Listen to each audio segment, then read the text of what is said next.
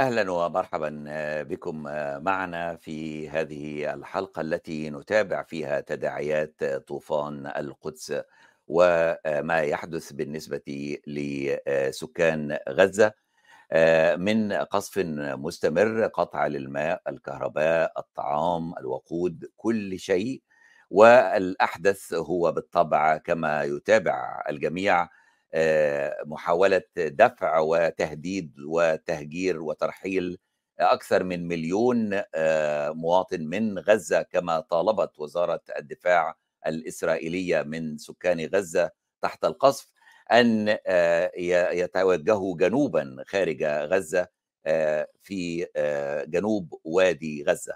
وزارة الخارجية المصرية أصدرت تحذيرا بخطورة هذا المطلب وطلبت الأمم المتحدة أيضا أن تتخذ قرارات حاسمة بالنسبة لهذا الموضوع باعتباره انتهاكات للقانون الدولي ولعملية تهجير وترحيل مواطني الشعب الفلسطيني في غزة.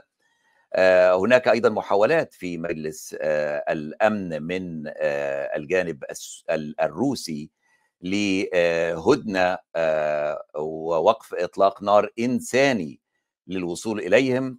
على الجانب الآخر هناك الحديث عن ماذا عن معبر رفح؟ لماذا تغلقه مصر؟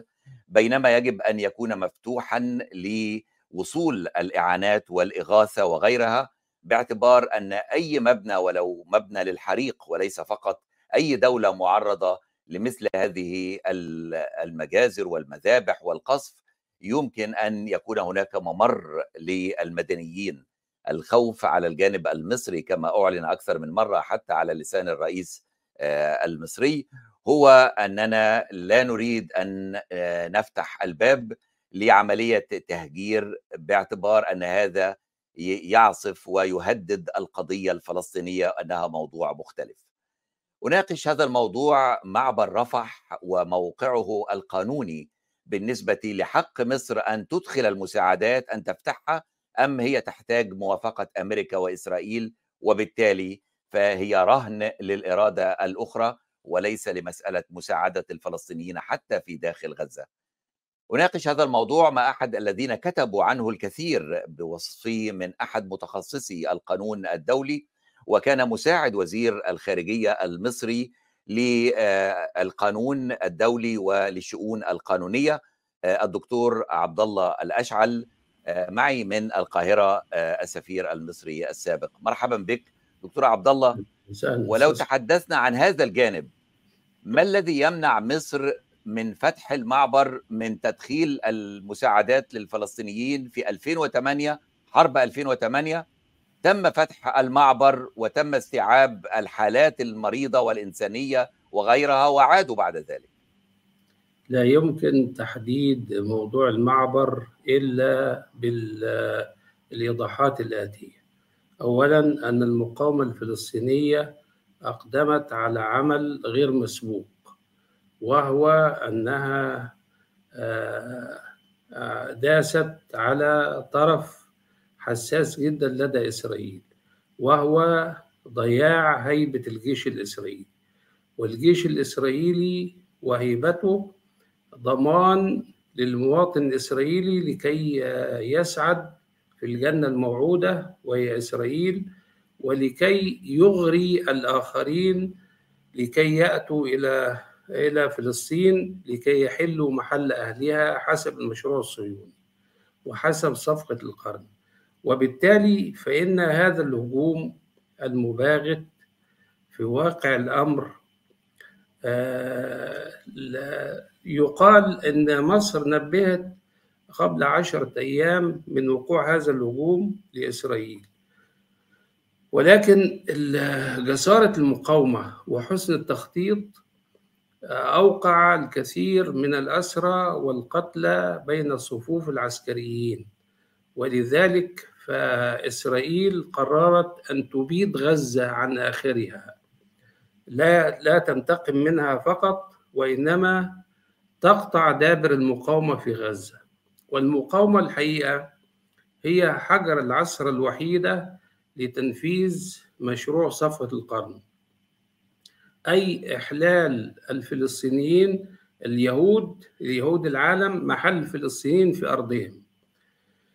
فكانت هذه العملية مناسبة لإسرائيل استغلتها لكي تدفع السكان وتخيرهم بين الموت تحت القصف وبين الهروب إلى مصر.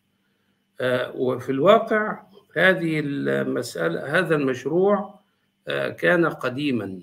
مصر حذرت منه جدا ورفضته عدة مرات وهو إنشاء منطقة في جنب العريش حتى يستقر فيها الفلسطينيون من غزة وحتى تكون غزة مقرا لهجرة اليهود القادمين إليها. وبالتالي فمصر لم توافق على صفقة القرن كما لم توافق على المساهمة في تنفيذ صفقة القرن. هنا بقى ماذا عن تقديم المساعدة داخل غزة فتح المعبر كما حدث في 2008 مصر فتحت المعبر فعلا ولكن إسرائيل ضربت المعبر ثلاث مرات أول أمس. ومعنى ذلك وحذرت مصر من أن أي مساعدات سترسلها عبر المعبر أو عبر غيره ستضربها إسرائيل. طبعا ده يعتبر انتهاك للسيادة المصرية من حق مصر أن تفتح المعبر ومن واجب مصر أن تفتح المعبر أيضا لأن الإخوة الفلسطينيين ليس لهم منفذ آخر على العالم الخارجي منفذ بري سوى معبر رفح وبالتالي فإغلاق معبر رفح عمدا يعتبر مخالفة للقانون الدولي وإغلاق معبر رفح بحجة حماية الأراضي المصرية من سيل المهاجرين الفلسطينيين له حل وهو إن إحنا نوفق بين الاثنين بين مصلحة الفلسطينيين في أن يتم حمايتهم ويتم إسعافهم وإنقاذهم وبين أن يأتوا إلى الأراضي المصرية لكي يستقروا فيها ويتم تصفية القضية الفلسطينية. والرئيس السيسي فعلا وضح هذه المسائل وقال أنه لابد من مساعدة أهل غزة مساعدة إنسانية. والأحسن أقترح أن الدول العربية والدول الأخرى ذات الصلة بإسرائيل إنها فعلا الاقتراح الروسي وهو تخفي عمل هدنة إنسانية بعض الوقت. زي ما السودان طالبوا نعم. بهدنة إنسانية برضو لنقل الجرحى وغيرهم. لكن أنا لكن أعتقد إسرائيل الحل الوسط ما هو الحل الوسط الذي تراه؟ يعني الحل الوسط هو أن مصر تفتح المعبر لكي تبعت المساعدات الإنسانية من مصر وغير مصر. في تركيا مثلا أعلنت النهاردة إنها هتبعت إلى العريش ومنها إلى معبر رفح. وتستطيع مصر أن تفتح معابر أخرى إلى جانب معبر رفح لأنه مساحة الحدود طول الحدود بين مصر وغزة حوالي 12 كيلو من 12 ل 14 كيلو. معنى ذلك أن مصر تستطيع أن تفتح الكثير من المعابر. ما الذي يمنعها من ذلك؟ الذي يمنعها هو الضغوط الأمريكية والإسرائيلية. ولذلك لابد من التغلب على هذا الموضوع ولا بد من مساعدة مصر من جانب العرب والمسلمين على تخطي هذه العقبة. لا بد من إنقاذ سكان غزة والأفضل أن يتم وقف القصف ولو على سبيل الهدنة. طب ماذا عن اتفاقية فيلادلفيا التي تسمى اتفاقية فيلادلفيا 2005 إنه الإشراف على معبر رفح والدخول والخروج منه أو فتحه لابد أن يكون ممثل اتحاد أوروبي أمريكا الأمم المتحدة. أعتقد يمكن حضرتك عندك فكرة أوضح معلوماتي محدودة لكن أعرف إنه ليس فقط في يد مصر معبر رفح رغم إنه الواجب هذه هذه حدودها يعني. لا هو معبر رفح أيام ما كانت إسرائيل موجودة في غزة قبل 2005 إسرائيل انسحبت في آخر 2005 نعم أيام شارون نعم. ولذلك فمصر وإسرائيل اتفقوا على صيغة معينة للعبور عبر معبر رفح لاستخدام معبر رفح من الجانبين. وحيث أن إسرائيل كانت تشك في أن المعبر يدخله أسلحة ومواد حرب فإن مصر أرادت أن تطمئن إسرائيل تماما في هذا الجانب. يعني إسرائيل تشك كثيرا في نوايا مصر وحتى الآن تعتبر مصر عدوا وحتى الآن في فيديوهات كثيرة جدا لمسؤولين عسكريين إسرائيليين يقولون أنهم لا يخافون من أحد إلا الجيش المصري.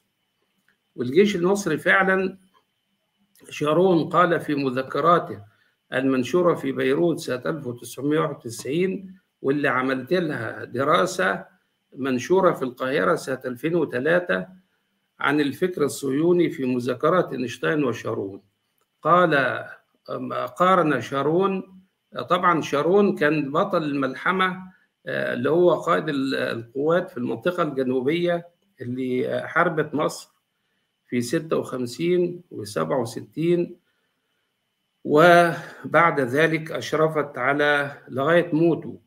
سنة 2006 المهم شارون قارن بين الضابط المصري وأيضا وأيضا في 73 في الدفرسوار. 73 نعم. نعم. نعم, نعم. آه شارون قارن بين الضابط المصري في 67 والضابط المصري في 73 وقال أن الضابط المصري الذي كان سنة 67 كان ضحية القيادة الفاسدة العسكرية والسياسية. لكن القيادة عندما حسنت تحسنت في عام 73 فإنه لا يمكن هزيمة الضابط المصري حتى ال ال سمعت فيديو النهارده لواحد من كبار العسكريين الإسرائيليين بيقول إنهم صعايدة ومخهم مخهم ناشف. يعني لا يمكن التغلب عليهم. ولا يمكن بس ده الصعيدي ده الصعيدي ده مات سنة 70 يعني الآن منيفة كله. يعني يعني يجب ألا نكون طائفيين أو يعني. لا لكن... هو بيتكلم عن تكوين الجيش نفسه من الضباط آه الجندي المصري يمكن. آه طيب سعادة السفير أنا بس أسأل قبل أن أترك هذا الموضوع إنه 2005 الاتفاقية كانت السلطة الفلسطينية أو السلطة الوطنية الفلسطينية هي التي تولت غزة ساعة الانسحاب في 2005 هل الذي تغير بالنسبة للموقف المصري من غزة هو تولي حماس أم إنه غير متعلق بهذا الموضوع؟ لا هو اللي حصل إن إحنا كان في أطراف متعددة في اتفاقية فيلادلفيا وتم الاتفاق على هذه الاتفاقية بناء على طلب إسرائيل. فتم التفاوض بين مصر والاتحاد الأوروبي والأمم المتحدة والسلطة الوطنية الفلسطينية باعتبارها ممثل الجانب الفلسطيني. وبعدين لما حماس جت سنة 2006 عمل انتخابات في يناير 2006 وجت حماس وبعد ذلك حصل قفلة بين السلطة وبين حماس سيطرت بموجبها حماس على قطاع غزة تماما. وأبعدت السلطة أو السلطة أبعدت نفسها فأصبحت حماس موضوعا ولكن السلطة لا تزال طرفا في اتفاقية فيلادلفيا. صحيح الاتحاد الأوروبي انسحب من الاتفاقية لكن بقيت مصر وإسرائيل والذي يحكم المرور هو الاتفاق بين مصر وإسرائيل. طب لماذا يعني اذا إن لم تكن أمريكا لم تكن عضوا أو أحد المراقبين في هذه الاتفاقية لفتح أو إغلاق معبر رفح؟ لماذا الانتظار لأن توافق أمريكا؟ يعني في 2008 حرب 2008 كوندوليزا رايس كانت وزيرة الخارجية لبوش الابن وقالت نؤيد إسرائيل فيما تفعله من قصف لغزة لكن نراعي الاعتبارات الإنسانية ووافقوا على أن يفتح الرئيس مبارك المعبر. من الذي يقرر معبر رفح؟ أمريكا أم الأصل إسرائيل أم السلطة الأصل الوطنية؟ الأصل أن مصر والسلطة الوطنية هما اللذان يقرران المرور في معبر رفح. ولكن إسرائيل بسبب علاقتها الوثيقة بالولايات المتحدة وبمصر فإنها دخلت طرفا أساسيا في القرار المصري. والقرار المصري في هذه الحالة ليس مغلوبا على أمره بالنسبة للمرور في هي إسرائيل. تريد أن تتأكد أنه ليس هناك فدائيين يدخلوا معبر رفح أو أسلحة تهرب إليهم. فعشان كده أيام مبارك كان في أنفاق. الأنفاق دي كانت بتحل مشكلة الأسلحة والمواد التموينية. ولكن بعد ذلك أغلقت هذه الأنفاق وأصبح المرور فقط في معبر رفح. معبر رفح له فرعين فرع بري يعني مشاة وفرع آخر بالسيارات. فاللي راح معبر رفح يجد إنه المعبر عبارة عن بوابة ومبنى وفي صالة كبار الزوار لإسرائيل ومصر أيام ما كانت إسرائيل موجودة في غزة. لكن مصر عندها صالة كبار الزوار صغيرة كده على الشمال والفلسطينيين الآن عندهم. وبعدين بعد كده بحوالي 2 كيلو في معبر فتحة تانية خاصة بالسيارات. فإذا هذا المعبر ملك لمصر من الناحية الإقليمية. يعني أنا برد على عفوا. بعض قصفه إذا في هذا أنت زرت المعبر. قصفه هل ممكن مصر أن تقول أن الذي قصف هو الجانب الفلسطيني وأنه إحنا لم تمس سيادتنا بشيء أم أن مصر هي التي ضربت في معبر رفح لا, لا ضرب الجانب المصري. وحتى الإسرائيل قالت إن إحنا بلغنا مصر إنها تبلغ الجانب المصري إنه هيقصف الفلسطيني. معنى ذلك إنها ضربت الجانب المصري اولا ثم الجانب الفلسطيني بعد ذلك بعد الإبلاغ. على كل حال العلاقات البعض عفوا في النقطة دي البعض بيقول بعض تقارير من من منظمات حقوق الإنسان في السيناويه اللي بتراقب الموضع أيضا بتقول إنه القصف الإسرائيلي كان في الوسط ما بين الناحية الفلسطينية والناحية المصرية لأنهم لن يجرؤوا إنهم يعرضوا حياة جنود مصريين لخطر. على كل حال مع المعبر ضرب ثلاث مرات حسب التقارير الإسرائيلية. ضرب ثلاث مرات وإن مصر أعلنت إنها مش هتدخل المساعدات بسبب ضرب المعبر. يعني المعبر خرج من الخدمة أصلا وبالتالي لابد من إدخال المساعدات المصرية وغيرها عبر المعبر أو عبر غيره. لازم تروح لسكان غزة. والأفضل أن يتم وقف القصف اللي هو سبب الهروب وسبب طلب المعونة والمساعدة. أنا برد على بعض المتقولين اللي قالوا إن مصر ملهاش علاقة بالمعبر. المعبر له اتفاق دولي يعني يختص به أنا بقول إن المعبر ده أراضي مصرية وأن هذا الاتفاق ينظم المرور استخدام المعبر فقط لكن لا علاقة له بملكية المعبر. فالمعبر له جانبين جانب فلسطيني وجانب مصري. الجانب الأول مصري في المقدمة وبعدين الجانب الثاني فلسطيني. وفي بوابة كده بتتعمل بتدخل الناس عشان تفرزهم يعني. بس لكن الإشراف الكامل من جانب مصر على المعبر وضباط الداخلية موجودين في المعبر وحولهم أيضا فرقة من الأمن المركزي عشان اتفاقية السلام حظرت دخول المعبر ده يقع في المنطقة جيم.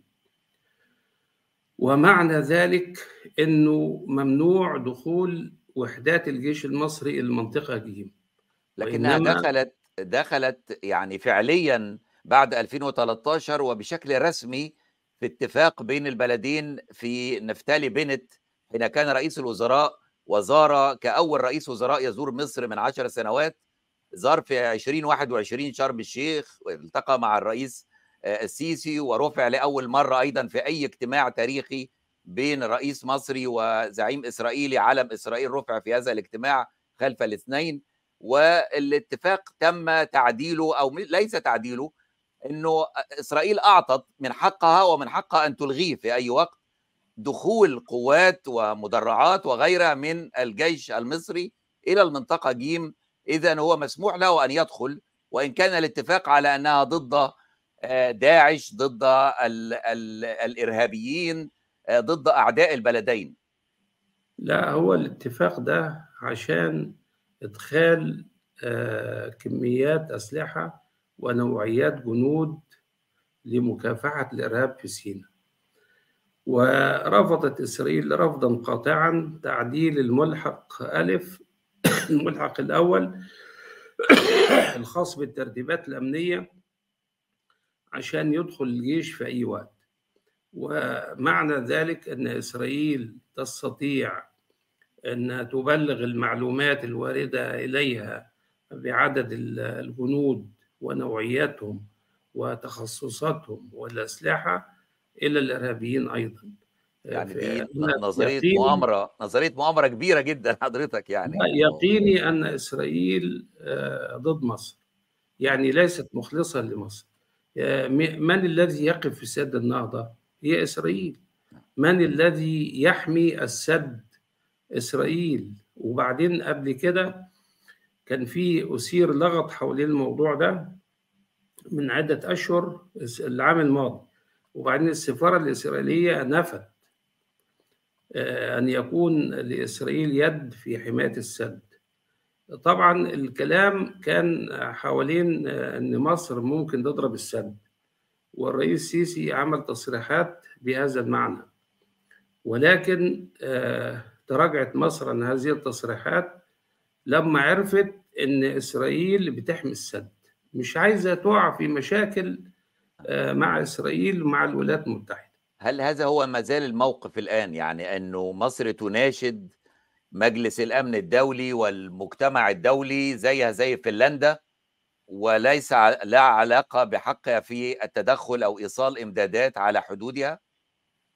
لا مصر ملزمة وفقا للقانون الدولي الإنساني بأن تفتح المعبر ولكن فتح المعبر هيؤدي إلى دخول الفلسطينيين فتستطيع أن تفتح المعبر لتوصيل المساعدات دون أن تستقبل أحدا من الفلسطينيين إلا الجرحى والمرضى آه. لكن هذا لن يحدث حتى توافق الولايات المتحدة لانها أيضا هي حق الفيتو معها حتى لو بغض النظر عن العلاقات المباشرة الثنائية. لا هو العلاقات الأساسية بين أمريكا وبين مصر وبين إسرائيل. الأمم المتحدة تصدق على هذا. يعني الأساس هو وبعدين يظهر إن إسرائيل والأمريكا فاكرين إن روسيا دخلت على الخط والصين دخلت على الخط. فعشان كده دخلوا الصراع في غزة ضمن الأليات العالمية زي أوكرانيا كده. ولكن من مصلحة الفلسطينيين أن يسحب الموضوع وأن يتم تقنينه على أساس حل الدولتين مرة أخرى ويا ريت الزخم الدبلوماسي يبقى مرافق للزخم الإنساني. طيب آه سعادة سفير عبد الله الأشعل حضرتك آه استقلت من الخارجية المصرية في 2003 وأنت م. مساعد وزير خارجية وقتها لشؤون آه الشؤون القانونية أعتقد آه لماذا كانت الاستقالة ساعتها كانت مرتبطة فقط بموضوع العراق ومشاركة مصر في الحرب على العراق أم كان لها اعتبارات أخرى كثيرة كان في اعتبارات داخلية إن كان في خلاف بيني وبين الوزير لأنه مطلعوا تقارير ليا من مجلس السلك بعد محاكمة طويلة ليا ليس على أساس انحرافات وإنما قالوا الأشعل مثالي جدا ولكنه يعاني يعاني من الإفراط العلمي والأكاديمي. ده كان الوزير عمرو موسى وقتها. ده كان عمرو موسى قبليها وبعد كده أحمد ماهر. آه نعم. لكن ما ملوش علاقة بموقف مصر الدولي أو أي شيء. يعني مسألة كانت استقالة خاصة برؤسائك في العمل فقط؟ لا هو ال- الدافع السياسي هو آه، إن أنا مش موافق على آه، آه، تضامن مصر مع الولايات المتحدة في غزو العراق. لكن الأسباب المباشرة هو الفساد والمشاكل اللي حاطت بيا في الوزارة مع وزير الخارجية. نعم.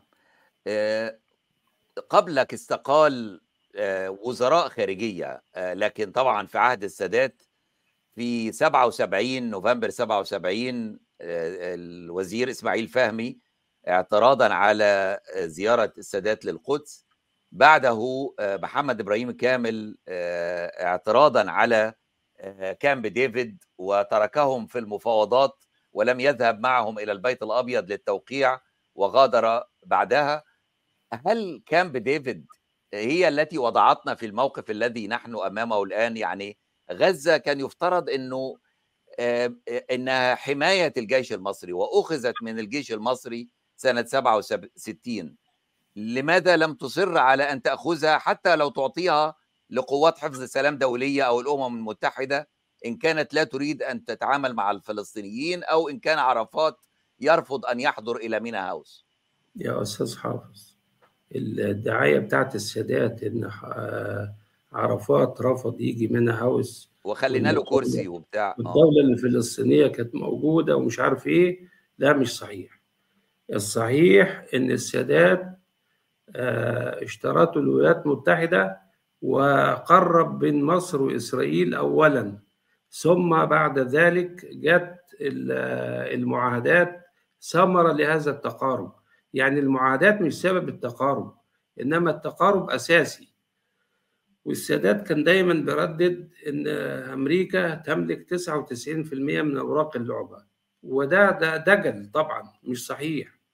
وسبب الكارثة يعني يمكن أنور السادات وأكثر رئيس ورط مصر في المنطقة والمنطقة العربية مع إسرائيل. بل أكاد أقول إن إنشاء إسرائيل سنة 48 هو الذي أدى إلى حركة الضباط الأحرار في مصر سنة 52 فالارتباط واضح بين الطرفين وكان جمال عبد الناصر بيردد إن الحكم العسكري سيبقى ما دامت إسرائيل باقية.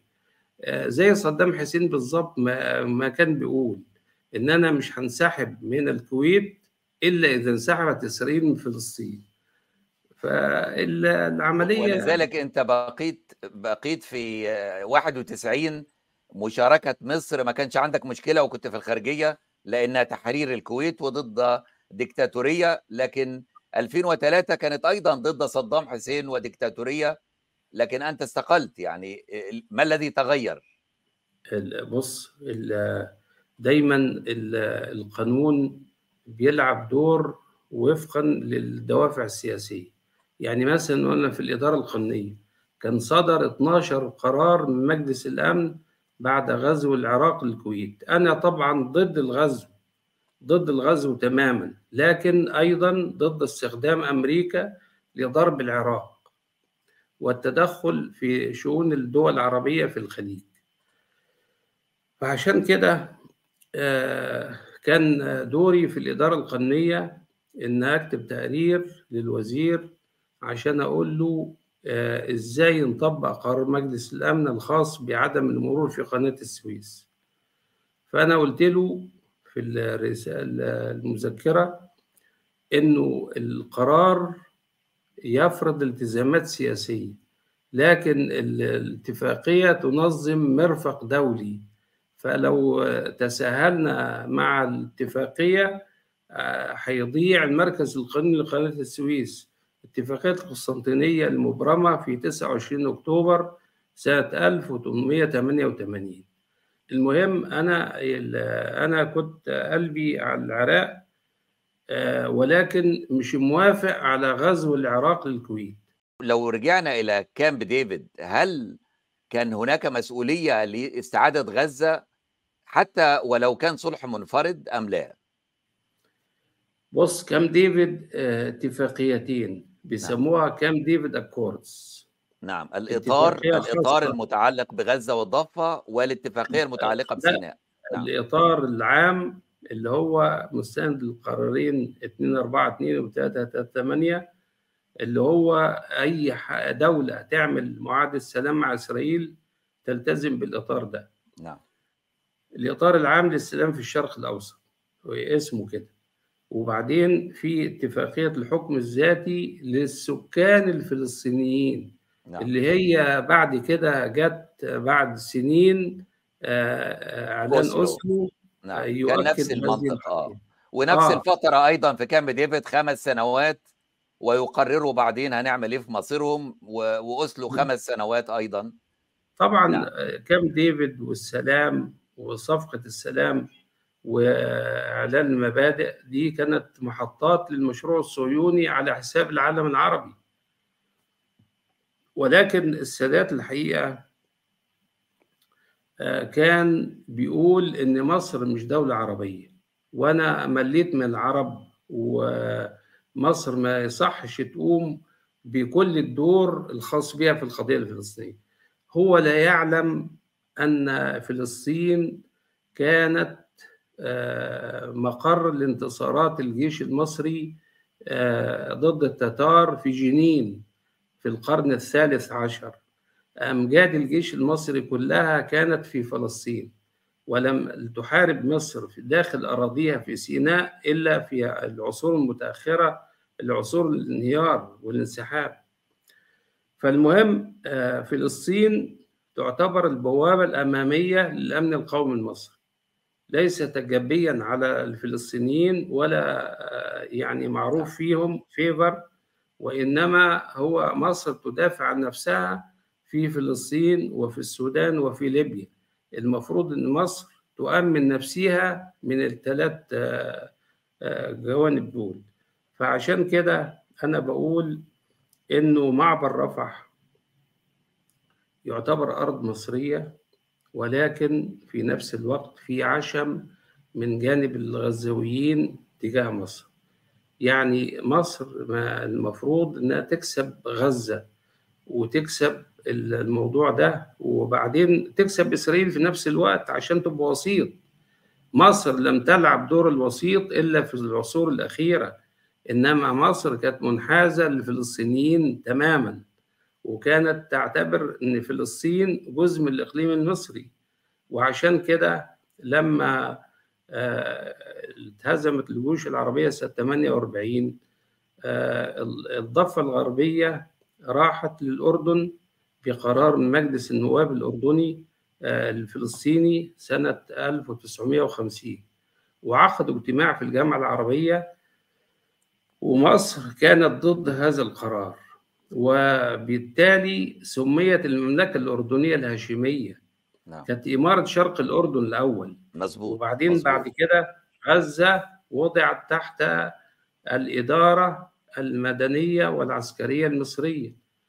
فكان المفروض في 67 لما خدتها إسرائيل تدخل كمان في معاهدة السلام. بالتأكيد. أن الجيوش التي خسرت هذه الأرض على الأقل ولو صلح منفرد تستعيد أرضها بغض النظر عن مصير الفلسطينيين في هذا الموضوع. في اقتراح صح. أخير آه، آه، دكتور عبد الله يمكن الوقت أخذنا آه، في أحد السفراء المصريين اقترح في مقال بأنه لما لا تفتح إسرائيل في صحراء النقب منطقة عازلة منطقة لإغاثة الناس وممر آمن إليها. لماذا لا يكون ناحيتنا نحن في سيناء؟ ما, ما رأيك في هذا المقترح يعني؟ ده صحيح. إسرائيل لديها في الكورنرز آه، مساحات آه، كويسة خصوصا في صحراء النقب. مثلث صحراء النقب ده يستطيع أن يستوعب 2 مليون إلى 3 مليون آه، فلسطيني. فتستطيع أن تفتح ممر آمن داخل لكن المشكلة أن إسرائيل ترفض مرور الفلسطينيين إلى الضفة الغربية لأن صحراء النقب تعتبر قريبة من الضفة الغربية. المهم إحنا نحمي حدودنا ونضمن عدم تصفية القضية الفلسطينية عن طريق المؤامرة الإسرائيلية الأمريكية دي. وأنا شخصيا من أنصار إن مصر تفتح المعبر وتبعت المعونات ولكن لا يدخل أحد. لا يدخل إلا المرضى اللي هم لهم ظروف إنسانية فقط. ومصر لابد أن تقف موقفا حازما في هذا الموضوع ونحن معها في هذا. شكرا جزيلا لك دكتور عبد الله الأشعل سفير السابق ومساعد وزير الخارجية المصري الأسبق. تحدثنا معا عن طوفان القدس وأبعاده وإغلاق معبر رفح وكيفية توصيل المساعدات والإغاثة للشعب الفلسطيني في غزة. أعود إليكم في الحلقة القادمة مع تحياتي من واشنطن حافظ الميرازي.